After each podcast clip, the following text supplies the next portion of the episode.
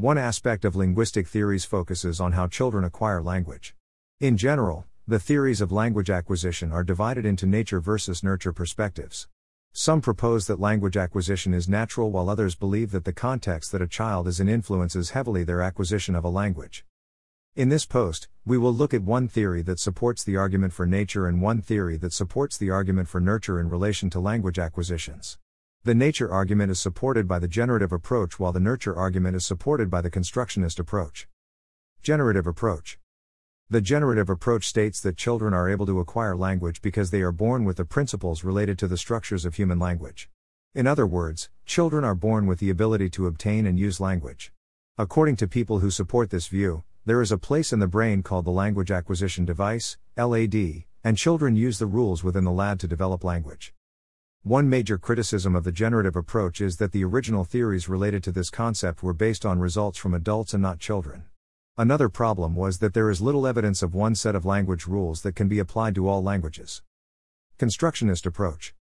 The constructionist approach states that children learn the linguistic rules of a language through the environmental input they experience. To put it simply, children are not born with innate rules of language as the generative approach states, rather, they learn these rules through interacting with their world.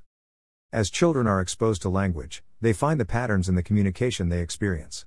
For example, parents speak to their children. From this experience, the children learn how to communicate.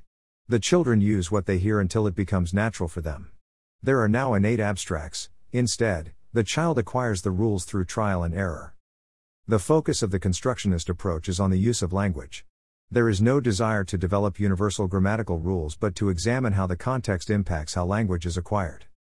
Conclusion The purpose is not to claim that one theory is superior to the other.